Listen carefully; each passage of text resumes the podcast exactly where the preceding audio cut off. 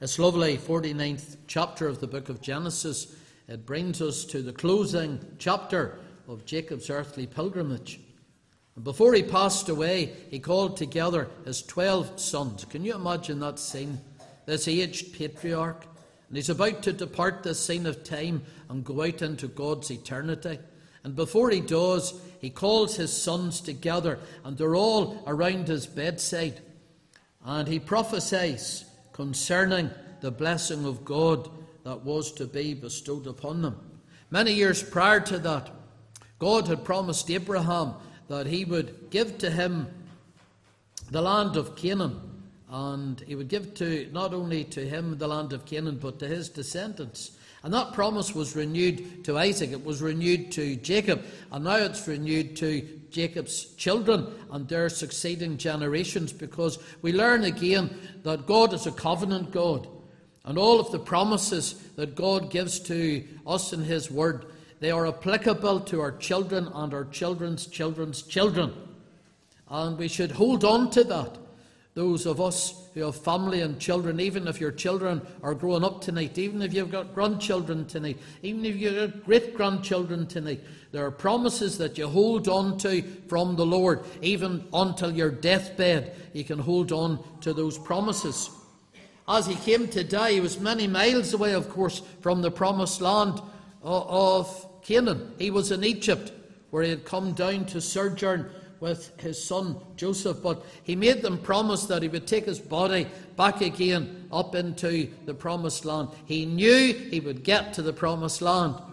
And in summoning his sons together beside his bedside for these final benedictions of an aged father to his sons and to their succeeding generations, we have some of the most amazing prophetical utterances in all of Scripture. Our text in verse 10 is found in the prophecy concerning Judah from verse 8 to verse 12. And ultimately, this prophecy finds its fulfillment not in the sons of Judah, but in Judah's greatest son, the Lord Jesus Christ, the Messiah. We're told in verse 8 that he would be praised by his brethren. And of course, this is just more than a claim, family acclaim. This is worship. This is the word for praise which is used of God. So something special going on here. This ultimate son of Judah was going to be worshipped, he, he was going to be praised. Then verse 8 tells us too, he was going to have dominion and rulership. Now we know that Judah was the dominant tribe, and from Judah sprang the greatest kings of Israel. But this was something more because this was a kingdom that would have no ending. So we have here a prophetical projection to one who was yet to come. This was not just a, a son of Judah according to the flesh, this was a son of Judah according to a prophetical utterance. And then in verse 9, it's likened unto a lion. And now we're getting the key. Because in the book of Revelation, chapter 5, and we'll come to that later on, uh, we, we read there about the lion of the tribe of Judah. And we know as we often sing that lovely hymn, the lion of the tribe of Judah shall break every chain and give us the victory again and again. And then we come to verse 10, our text. And verse 10 introduces us to this mysterious ancient uh, figure from the days that have gone before, and he comes with the name of Shiloh. There was no precedent for this name. He wasn't called after any of his ancestors. We don't find any records of the ancestors uh, taking the name of Shiloh. This was a prophetical utterance. As a reference to Genesis chapter 3 and verse 15, the first gospel promise in all of the Bible where God spoke to Adam and Eve and to Satan. He, he, he, that was the, the sermon that all of mankind and all of the spirit world heard at one go. And the Lord, at that moment, he spoke about the promised seed, the promised seed of the Messiah. And that promised seed of the Messiah, all of the ancestors, they looked for it. And now we learn it was going to come through the line of Judah. You'll recall in Genesis 3:15 that promised seed was given to Adam and Eve. And it said in Genesis 3:15 that the the promised seed would bruise Satan's head, though the promised seed would have his heel bruised. And this promised seed we know is none other than the only Redeemer of God's elect, the Lord Jesus Christ.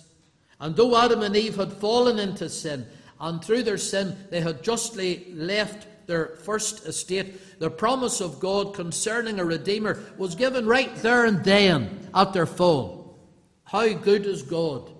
Man falls into sin. God gives man the answer to his sin. And it's just the same. Man in his sin has an answer.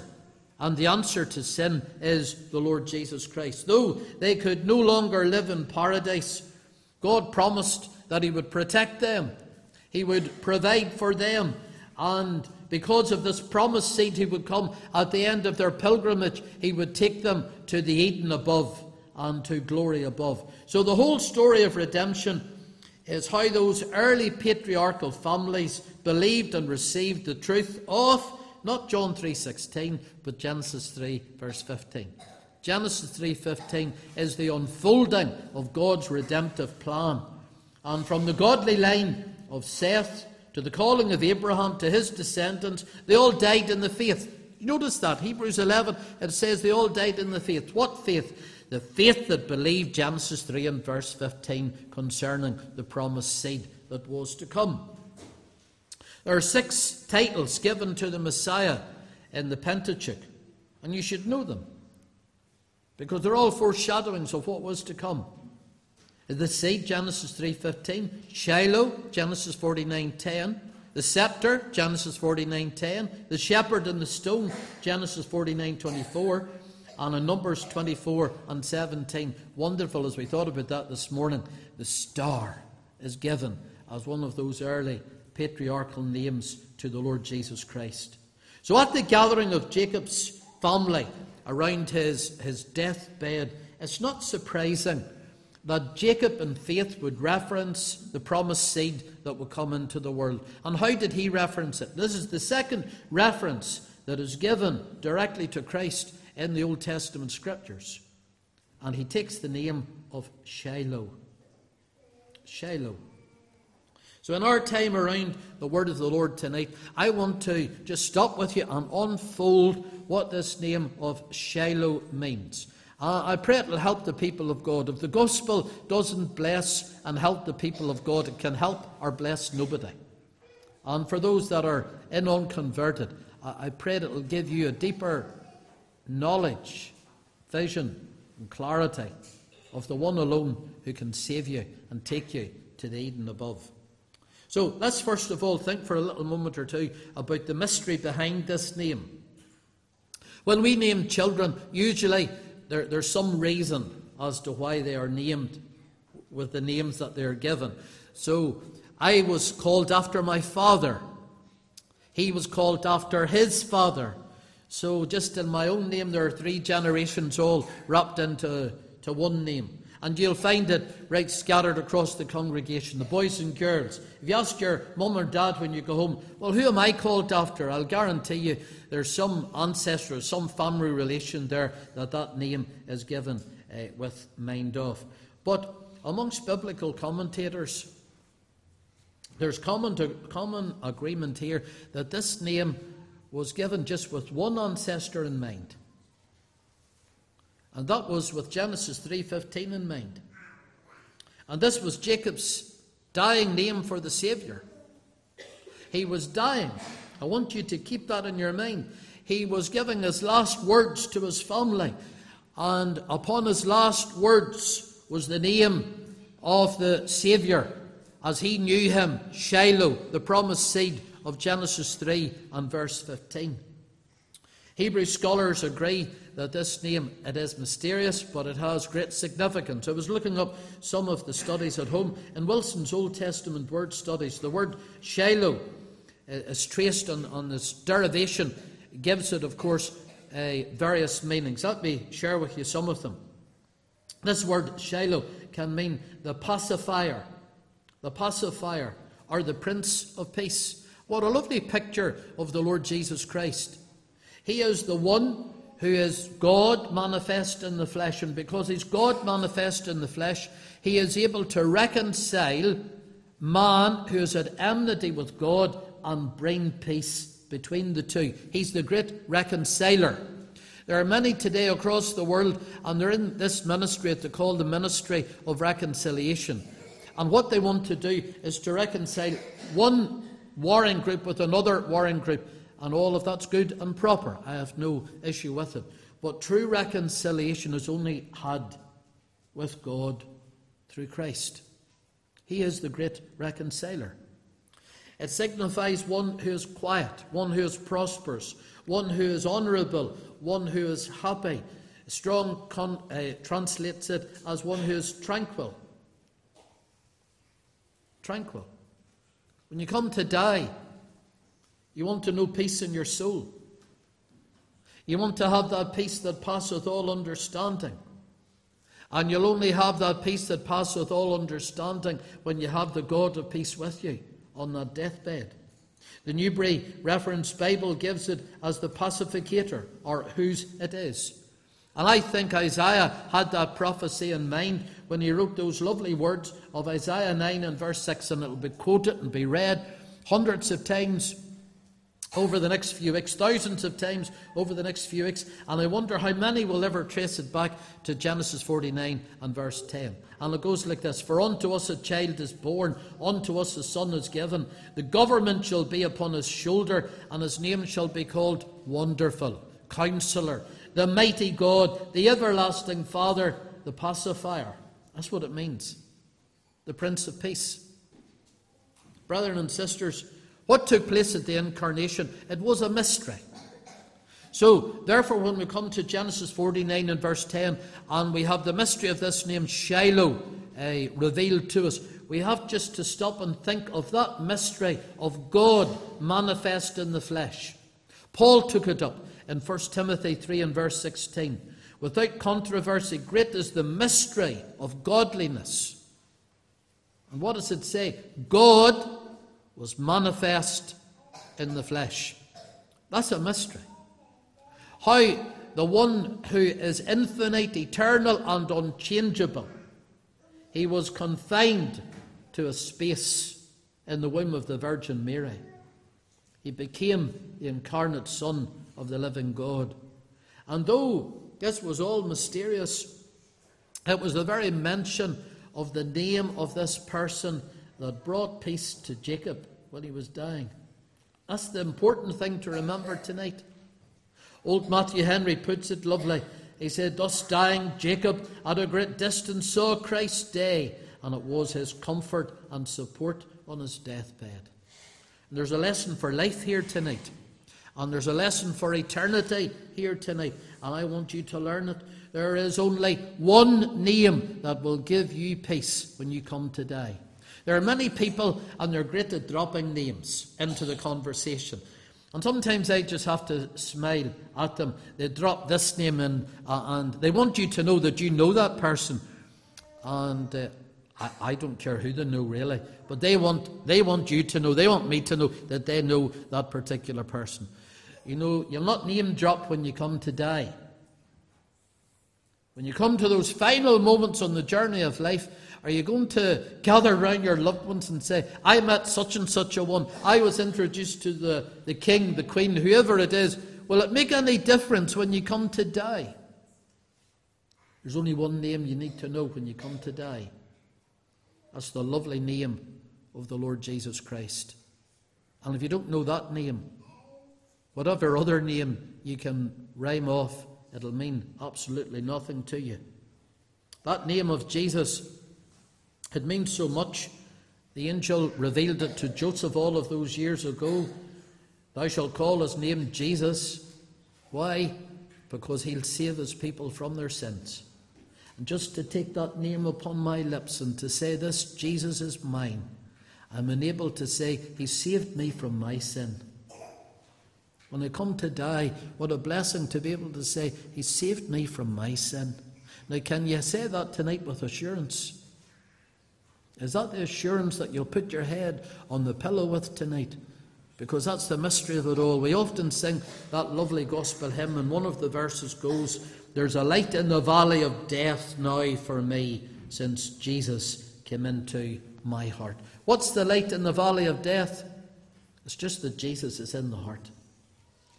And is he in your heart and is he in your life tonight? Because without him, it's all doom, it's all, it's all darkness. There's no light where Jesus is not to be found. I want you to notice, secondly, the, the ministry that's revealed through his name.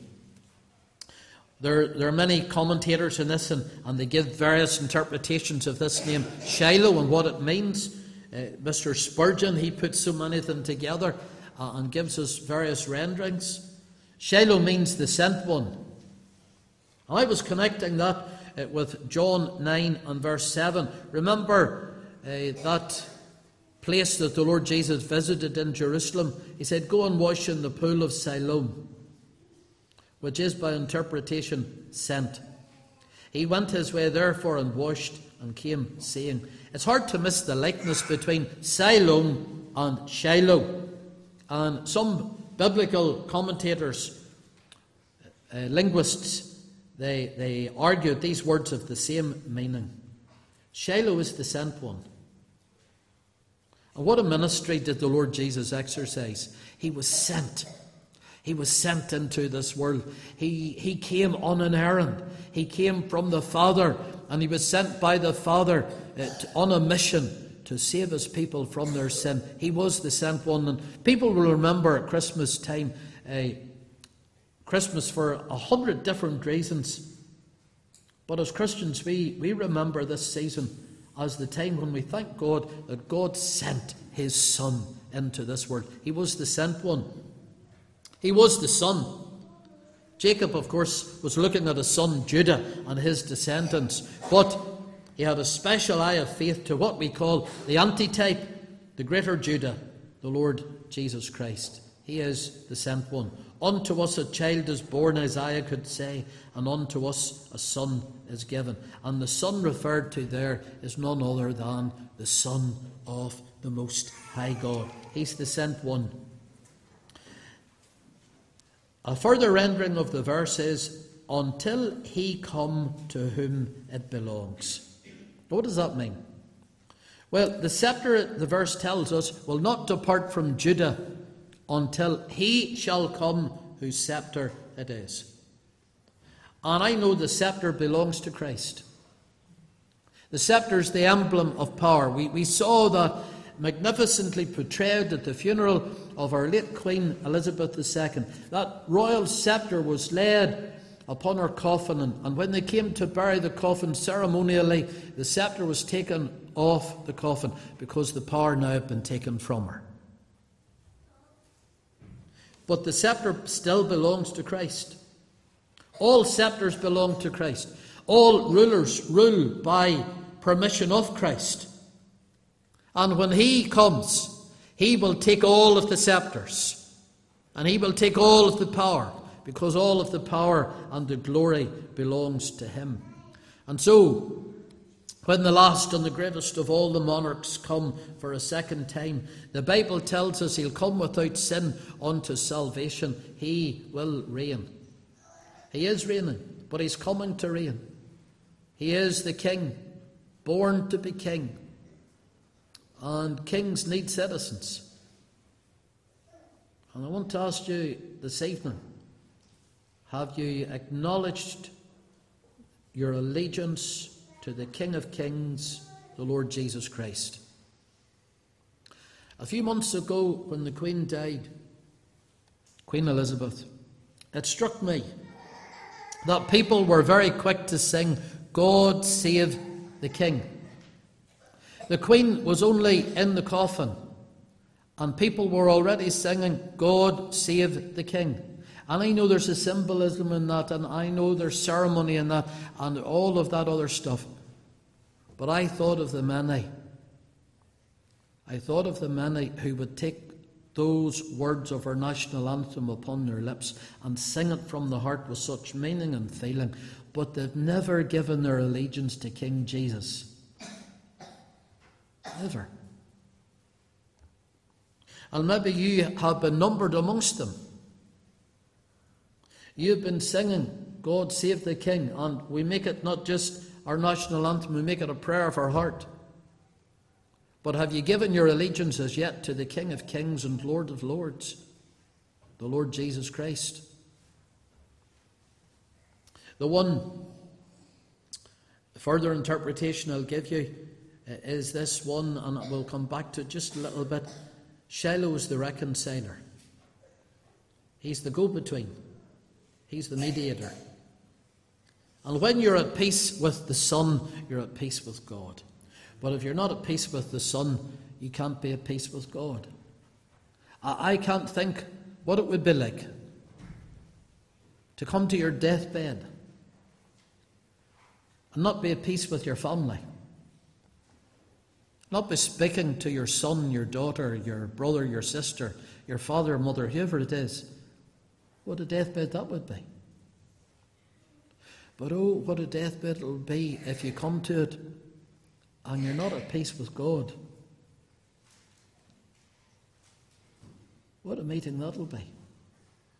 When you go from time out into eternity and meet a sin hating God. The gospel calls you to trust in the Lord. Why? Because in him is everlasting peace. Thou will keep him in perfect peace in Isaiah chapter 26 Peace, peace. Thou will keep him in perfect peace, whose mind is stayed on thee. I want you to notice as we close out this evening the missionary application to this name. I just love this verse 10. It says, Unto him shall the gathering of the people be. The sceptre of authority, of course, never departed from Judah until Shiloh came. And through the long reign of David, and David's reign and his successors went on for some 450 years, through the captivity, right even to the days of the incarnation and, and the Lord Jesus Christ in his birth at Palestine. Judah was still the dominant tribe. But remember when those religious leaders cried unto Pilate to put to death uh, the, the Son of God, the Lord Jesus Christ, at his trial, they had to ask Pilate to do it because they had no power any longer to do it. And that's why he was crucified instead of being stoned to death. Judah's kingdom, in which Shiloh would reign, was but a prophetical foreshadowing of the reign of King Jesus. There's no end to his reign. This sovereign reign of Christ, it, it transcends all the, the national boundaries and borders known to men. When Christ holds out that sceptre of authority, it's to the north, it's to the south, it's to the east, it's to the west. All things are under his command. All things are under his control. We read Paul wrote in First uh, Corinthians fifteen twenty five. He must reign, and he is reigning. The, the scepter is working. He is reigning. And he's bringing all things to the fulfillment. And what's he doing? He's gathering out a people from amongst the Gentiles. He's reigning. Literally, literally, the phrase means, Unto him shall the gatherings of the people be. The gatherings. What a gatherings! What gatherings are taking place all over the world, even as we speak. People are gathering last Saturday evening, for some reason, I was in sermon audio. And before I went to bed on Sunday, on Saturday night, in New Zealand, they were already worshipping God. They were already meeting for the worship of God. 24 hours, seven days a week, God's name is being proclaimed and hallowed right across this world. And there's gatherings, there's people being gathered been gathered out of the world and, and gathered into the fold of God. Isaac Watts puts it beautifully in his hymn, Jesus shall reign where'er the sun. And one of the verses goes, People and realms of every tongue dwell on his love with sweetest song. People and realms of every tongue. On every tongue, they're going to be there. The past decade, I've had the privilege uh, to chair the, the mission board of our church. And was looking it up just the other night, I've met believers from five different continents, visited different countries, had the opportunity to worship in different formats, meet people of different backgrounds. And what unites us all is just our, our union with God through faith in the Lord Jesus Christ. What a wonderful thing it is to be part of the gatherings of the people of God, united to God through faith in Jesus Christ. The Saviour told the Jewish, Jewish religious leaders of his day about one man he would hold up as an example. He said he hadn't found faith like it in all Israel. And who was the man he was talking about? He was talking about a Roman centurion who was an officer in an occupying army in Palestine. And Jesus said concerning that Roman centurion that he found nothing to compare with the faith of this man. And then he said to those Jewish religious leaders, and I say unto you that many shall come from the east and the west and shall, and shall sit down with Abraham and Isaac and Jacob in the kingdom of heaven. But the children of the kingdom, that's the Jewish kingdom, shall be cast out into outer darkness. Why? Because they rejected the Messiah, the Christ of God. You know what an awful tragedy it would be for you to hear those awful words cast out. Cast out. And others from different countries who haven't had all of the gospel privileges that you have had, they've just had a few and they've grasped them and they've received them. They're going to be brought in. Was really encouraged and blessed a few weeks ago to meet, of course, over the internet with those dear believers in Lahore in Pakistan different culture, different dress, different approach, different, everything different, but one in Jesus Christ. One in doctrine, one in faith. What an awful tragedy. Dear soul in Annalong Free Presbyterian Church tonight, that the Roman centurion will go in, the one from Islamic Pakistan will go in, and you who have sat in those gospel pews for years, if you die as you live, you'll be cast out. There is no sovereign compared with Christ. He's the lion. But if we put that title together in Revelation 5, verse 5 and 6, he's also the lamb. The lion has strength, he's the king, but at the same time, he was the sacrificial lamb because he had to die. And who do we present? Just the lion of the tribe of Judah, who was also the lamb who had to die. And it's this sovereign who wins the hearts of his people. There's nobody else. We're not here to present ourselves. We're not here to uplift ourselves, as our brother Sam said. We're here just to uplift the lion the Lamb, the Lion of the tribe of Judah, the Lamb slain from before the very foundation of the world. And it's unto him in his strength and in his sacrifice that the people of God gather from all over the world. What a gathering. We read of that those gatherings when one day in glory, along with the multitudes from every tribe, from every kindred, from every nation, Revelation 5 and 9, will sing the new song. Thou art worthy to take the book and to open the seals, for thou wast slain and hast redeemed us to God by thy blood out of every kindred and tongue and people and nation. That's missionary vision and missionary application. This ancient name, given to us by a dying man, Genesis 49 and 10, is one of the earliest foreshadowings of the work of the Lord Jesus Christ. And in the final battle that Jacob had with death, and as he would uh, leave time and go out into God's eternity, Shiloh was on his name, was the name that he took upon his lips, and the testimony that he left behind. Now, what testimony will you leave behind? At your funeral, will they get up and say, You're a member of this club, of that lodge, of that organisation, you did X, Y, Z? But can they say you left a testimony behind to the saving and keeping power of the Lord Jesus Christ? It's only Jesus who can do helpless sinners good. There's nobody else. There's nobody else can do any good. You can send for the preacher. You can send for the minister. You can send for the pastor. You can send for the bishop. But he can, any of those men, they can only tell you of him who alone can do helpless sinners good.